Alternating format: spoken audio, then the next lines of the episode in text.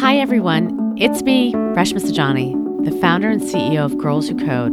Welcome to Brave, Not Perfect. On this podcast, I talk with up and coming changemakers from all around the world, but with a little twist. Every episode is going to highlight ideas from my new book, Brave, Not Perfect Fear Less, Fail More, and Live Bolder. Get ready to break free from the cult of perfection. Today, I'm talking with Rachel Simmons, the author of several incredible books about resilience and girls, two of my favorite topics. She's the Girls Research Scholar in Residence at the Hewitt School in New York, lives in Massachusetts with her daughter and her dog. I spoke to Rachel when I was writing my book, Brave Not Perfect, and I've basically been obsessed with every single thing that she's written and have learned so much from her. I am so excited to talk to Rachel today and learn even more from her. You have been researching girls for a long time. What's the biggest difference you see in the way that girls behave in 2018 compared to like the 2000s? Great question. I think it's basically the dark side of all of this opportunity. That's the difference. So we've told girls you can do and be anything you want. They've heard it, to quote Courtney Martin, as you have to be everything that you want and that mm. people want of you. And whereas I think there might have been some older school rules in play in the early 2000s where we knew that, you know, girl power had happened and there still was a lot of expectation what we see now um, as we go into 2019 is this sense that the sky's the limit. And not only do I have to do everything new that was previously not available to me, but I also have to keep all of the old school expectations in play. So I have to like have a bikini body and get one like per minute on Instagram and have a really pop in Snapchat feed on the weekends and basically be that total good girl and the cool girl, but also be the high achieving girl. And that's, I think, what's different. And is that a lot about social media? Social media made everything so transparent to all that it's like made the problem worse? Well, transparent and not transparent. So, social media is a tool. And in my most recent book, I talk about it almost as like a time saving device, the way that let's say in like the 1950s, there were new appliances that allowed women to spend less time doing domestic labor and more time working outside the home. So I see social media as one of those devices that allows girls to kind of take care of a lot of their social work. And even though it is time consuming, they can do it in a really convenient way and on their own schedule. And so that has really transformed the way girls represent themselves, which is partly transparent in the sense that they're showing themselves all the time, but it's partly a lie because they're only showing the most perfect curated parts of themselves. And that's creating a lot of challenges for them. And it's so wild. You know, I have a 16 year old niece, and it's just the way she lives her life. Like, I still have anxiety about doing an Instagram story. You know what I mean? Like, is the picture perfect? like, is it here? I will tutor totally. Instagram story. but you know what I'm saying? Like, I'm like, how many likes do I have? It bothers me that I feel like I'm having a social event and I have to tell the world what I'm doing, whether for for my niece, my that's just her life, right? It, there's no anxiety around that, which is just shot weird. Is it true? Is it is that she really having no anxiety? No, I think there's anxiety. Like I had a conversation with a ninth grade girl, and I don't think this is exceptional, who said to me, "I can't go to sleep at night until all my notifications are clicked on and answered." Like mm. I hmm. can't go to sleep at night if there's any type of like notification number on my phone. And I think that there is anxiety in the sense that I feel like I have to respond to everyone who has reached out to me, or I have to look at what everyone's doing and like their posts because it's a kind of social work that they're doing. And if they lose pace and they can't keep up, I do think it creates anxiety. That is true. Like if you look at again, sorry, I live my life through my niece, but like, you know, she has very high engagement amongst her, like, you know, group of followers. Like, they really must sit there and like every single thing. And yeah, that has to be stressful, if you, especially if you're like going to soccer class or you have anything else going on in your life. Right. And it's, I guess it's sort of like a, a two sided thing because on the one hand, you're accomplishing a lot of your social goals at once, right? You're, you're seeing people, you're being seen if you're producing social media yourself and you're doing it all like from your bed at 11 o'clock at night just by pressing your finger over and over again on someone's picture. Like there is something really convenient and time saving about that, but it is also this really stressful obligation at times. So, why are you obsessed by this? You've basically spent most of your career, a lot of your career, writing about girls. I know. Hashtag arrested development. Yeah, what's up? Well, honestly, I think part of it is that I was really young when I wrote my first book, and I was, in hindsight, kind of a girl myself. I probably didn't have enough authority or gravitas to work with adults. So I think the good news is that because so much of what I write about in girls women also observe in themselves, I'm now working more with adult women, which is great because now I have gray hair and I kind of look the part more. But I also think that I went through so many challenges and experiences in girlhood that I never quite made sense of. And at the same time, which really shaped my relationships as a young adult. And so I think a lot of my work, uh, interviews with girls and writing and research is has been an attempt to make peace with my own inner girl, which is of course why I'm so interested in the inner girl now, um, kind of in my latest work because I'm getting old. I have to tell you, Reshma, one of the um, I don't know if you've had this experience working with girls, but when I was younger and first starting out and doing this work, like the first five or ten years, I would walk into a room of like middle school girls and they would just keep talking because I looked like one of them. Now I walk into room. This is how I knew I was old, and they stopped talking because mm-hmm. I'm like an authority figure, and I was like, oh god, like I'm officially old now. Yes, totally. I'm an old fart to them. Like I'm an authority figure, so they're going to hide, which is what girls do, right? They're like, oh no way, we're not going to tell you what we're really talking about. Do you feel like you figured it out? Because I mean, you have this great line of essentially, uh, you you say it better than I'm about to say, it, but all the problems that you have as a girl, you essentially have the exact same problems and insecurities as a woman. Like nothing changes. That's the big reveal. That's the big reveal. Can you say it better than I say it, please? I, I mean, just that we all have this inner girl that's still there right? I mean we we maybe look a little different like our faces are a little longer and like we're paying taxes and stuff but we're still dealing with a lot of the same shit. Sorry that i don't have a more articulate word but we are. I mean for example if you're somebody who struggled with insecurity socially like you really wondered if people were mad at you or like you really wanted to be accepted by people or you felt paranoid about your friends abandoning you some of us don't outgrow that. And not only do we not outgrow it, but then we visit that on our own children when we become parents. So I think part of it has to do, and I'm curious to know what you think about this, with the kind of siloing of girls and women's movements that like girls and women don't really talk to each other that much. So it makes sense to me that women would be and girls would be dealing with the exact same thing without necessarily getting together on it. Oh, that's powerful. I think that's right. Like I find I talk exactly the same to my Girls Who Code that I do to like a women's leadership group that's like 50 or 60 years old. And I think that that's probably unusual. Like I used to get so frustrated when I hear people talking to girls and they're like using that soft down weird voice, you know, and it's like no, no, they you don't have to talk to them that way. But that's right. I, I do feel like women's and girls' movements are siloed. Like girls are almost like a cute accessory to like invite to an event. So we have girls there, but like we're really not thinking that we're kind of going through the same challenges. I mean, that's what I'm so excited about my Brave Not Perfect book, which basically it's relatable to a 17 year old, to a mm-hmm. 40 year old, to an 80 year old. And part of that is you're right. We're always, we're kind of struggling with the same things. But does it get better? How does it get better? A big way that it gets better is that we're willing to be authentic and vulnerable with each other and to resist the pressure to kind of curate our representation all the time. So we have to be willing to say to each other, like, I don't have it all together. And what do you do to deal with this problem? I mean, I do think that probably the most effective thing I do as an educator of girls and women is I just talk about my real life. Like, I'm willing to be a high achiever who says, and also I sometimes feel like an imposter. And so I think part of the trick is is and I don't want to oversimplify it, but it's just being mm-hmm. real, it's being vulnerable, it's being willing to say I don't have all the answers and it's, I think, being willing to ask other people about their challenges and to listen to what works for others. Right. I mean, like every woman I know has trouble asking for help, like myself included. I mean, admitting vulnerability, I think, is much harder for us. Mm-hmm. And look, there's definitely. I mean, you kind of see it with the conversations happening around Sheryl Sandberg, you know, over the past couple of weeks, right? There's a cost in many ways of like, or at least women think that there's a cost in essentially admitting mistakes for women that there may not be for men.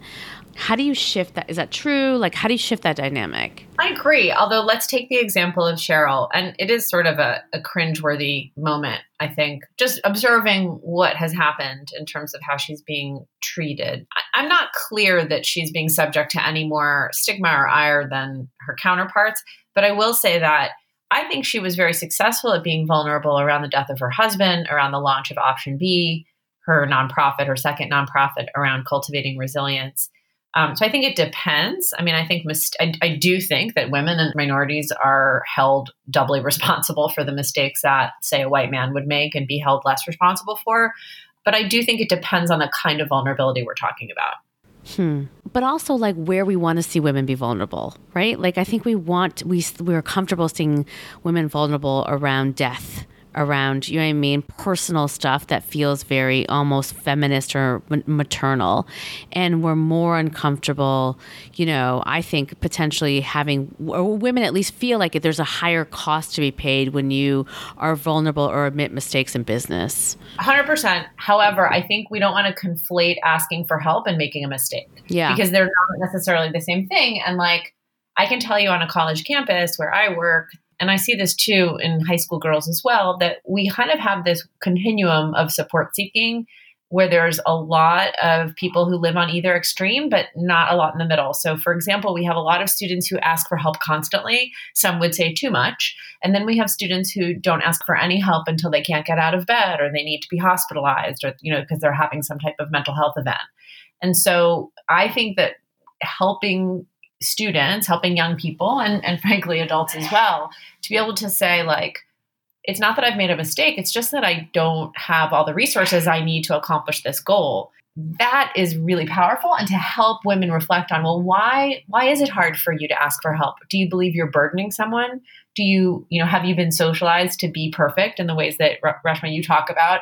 and therefore you um, have imagined that asking for help is tantamount to being incompetent in some way not taking care of people in the ways that you've been expected to. So I think those kinds of conversations can can be very useful. I've seen them be really useful with my own students. And it's funny because I think men are comfortable asking for help. You know, it, which is ironic, right? Because in some ways, I feel like they're conditioned to be strong and fearless, and you know what I mean. Like I got it all covered, but I, I don't. I don't think they struggle with it in the same exact way. And I do think that perfectionism plays a big role. I also just think like kind of to your point that asking for help is a privilege, right? I mean, mm. it's, it's a privilege to be able to say I don't have all the answers. In fact, I'm just thinking about like a, a situation that I encountered where a parent said to me, you know, my daughter shoplifted. Uh, she told me about it after the fact. You know, what should I do? And I was asked to give this parent advice, and I did it in a public forum. And I said, you know, um, at first I said, I think it's important that you talk to her. And then I said, I think it's important that you ask her to go back to CVS or wherever it was and return the item. And a woman of color spoke up and said, you know, I would never take my brown skinned child back to a pharmacy where she'd shoplifted because of the you know, outsized response that I would expect, including calling the police mm-hmm. because of the color of my child's skin you know, she's totally right. And I felt that was a great moment of checking my white privilege. And I yep. think, but it gets to this question of like, who gets to make mistakes? Who yep. gets to say they don't have all the answers? Who gets to say they're still learning? Yeah, I'm working on a op-ed right now about women of color and perfectionism because it's we were living this really interesting time right now where you're Michelle Obama, right? So much of her book and so much of what she's talking about is like I had miscarriages, like Barack and I are in counseling, you know, and Stacey Abrams saying, you know what, I lost my running again. Like you're really, you know, Alexandria Ocasio, like you're really seeing these kind of powerful women of color basically not you, you know what I mean like sh- uh, like lifting the veil right and showing showing the hard stuff but I think Michelle also talks quite a bit in the book about being a perfectionist and yeah. kind of holding herself to these unfair standards. And I really appreciate that perspective. I'm psyched that you're writing an op ed about this because it's funny, you know, as someone who writes about girls, when I write about things like what I call the curse of the good girl, many people think I'm writing about white girls. And I'm like, no, no, no, no, no. There are so many girls of color who identify with that good girl pressure, uh, who in many ways seem indistinguishable from the kind of typical white girl perfectionist. And I think in some ways this has to do with there's been a lot of idealization of African American girls' psychology in particular because they tend to be more confident, they tend to be more ambitious, they identify as leaders more. But I think we've kind of covered over the fact that perfectionism is not a white girl's problem. And I think that leaves a lot of girls of color not feeling seen.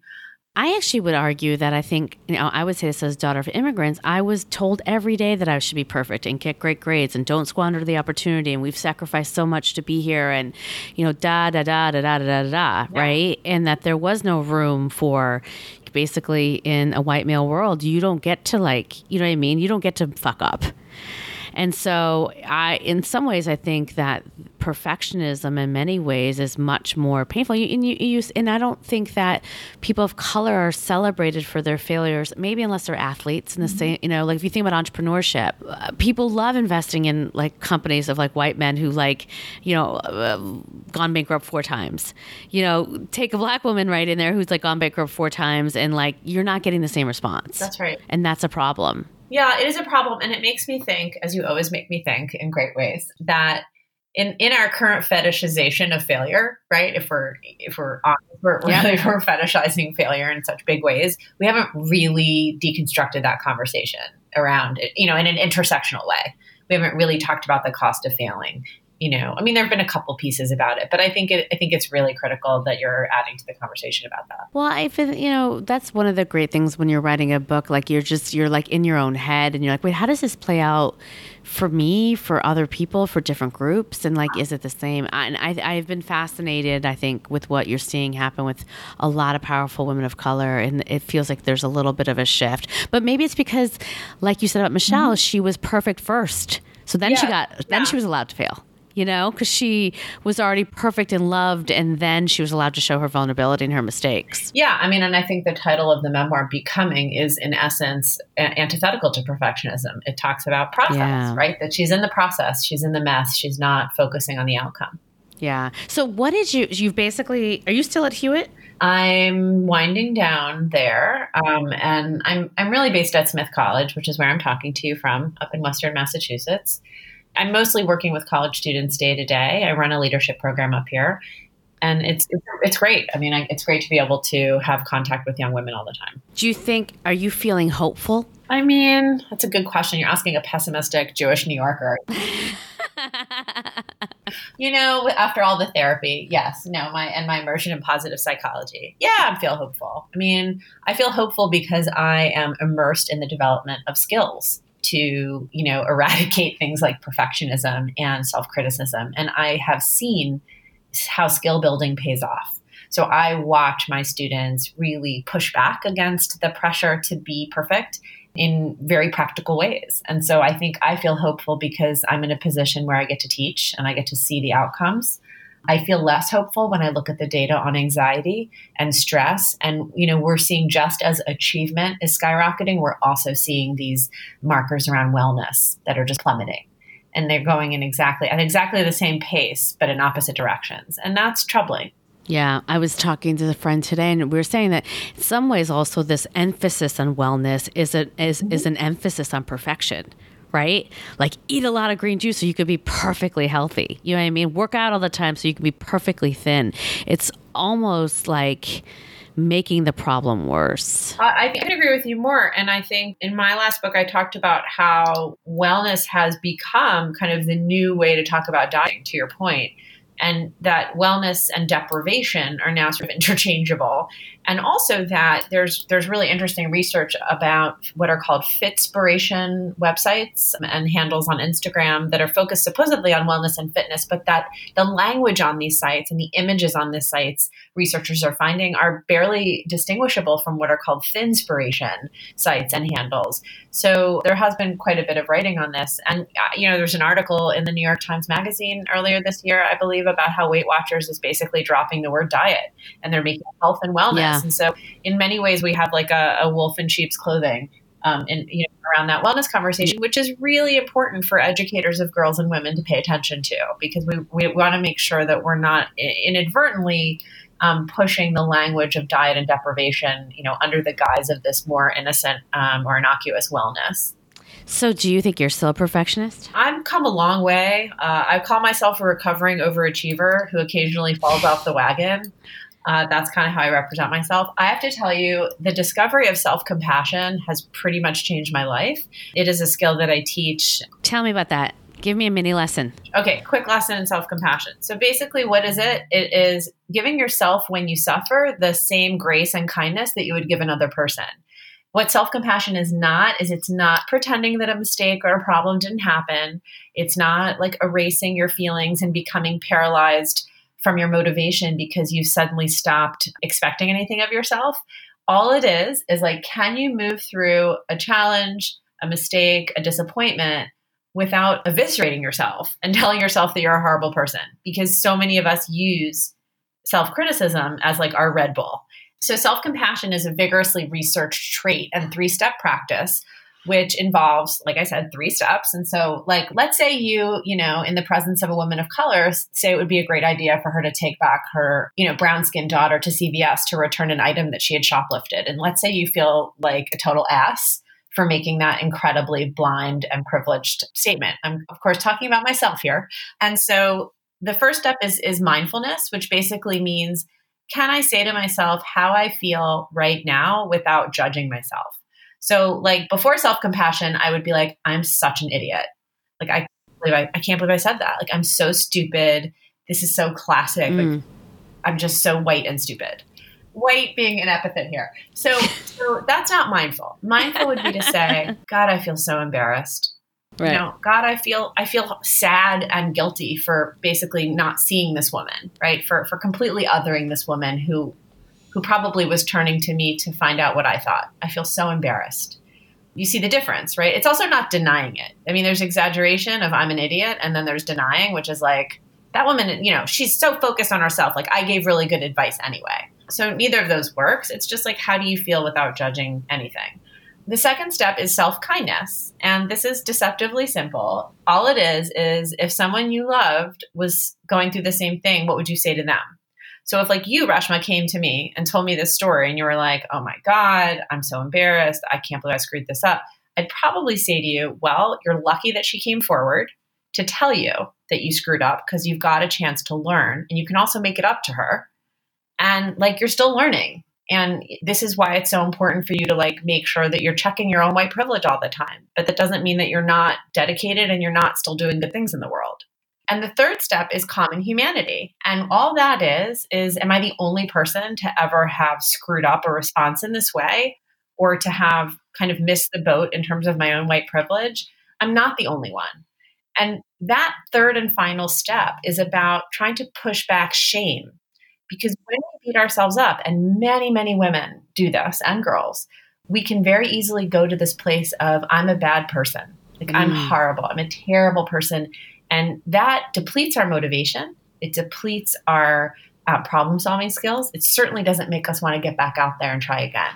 So you have to, in that moment, your final step is like, all right, I'm part of a world in which people screw up and I got to get back out there and keep trying. So that is self compassion. I love it. That is so, uh, we're like furiously taking notes. So, last question Can you think of a moment where you decided to be brave, not perfect? Yes. So I have been totally terrified of doing online teaching, even though I've had fairly successful people in that space come to me and be like, dude, why aren't you teaching your stuff online? Like, it's so good for online. I'm like, oh, I know I should. But deep down, I was like, because I'm scared of speaking into a screen. So this year, I decided to face my fear and I launched my first online parenting course. And oh my God, Reshma, I was sweating bullets. Like, I mean, the whole way through, just like sweating and stumbling over my words, but but I did it.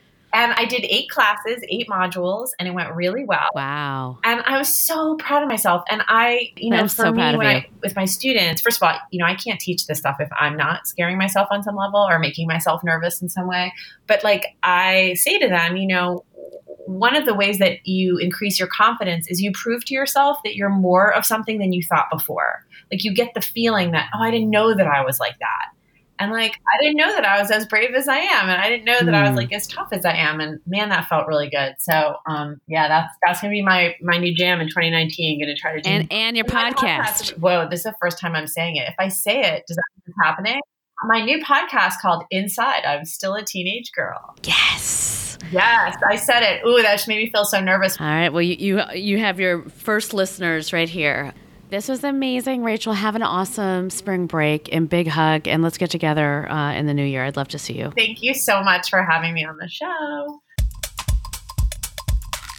Thank you for joining me for another episode of Brave Not Perfect. Want to make bravery a part of your everyday routine? You can buy my newest book, Brave Not Perfect Fear Less, Fail More, and Live Bolder. It's on shelves now and available at your favorite local or online retailer. I can't wait to hear what you think. Till next time, this has been another episode of Brave Not Perfect with me, Reshma Saujani.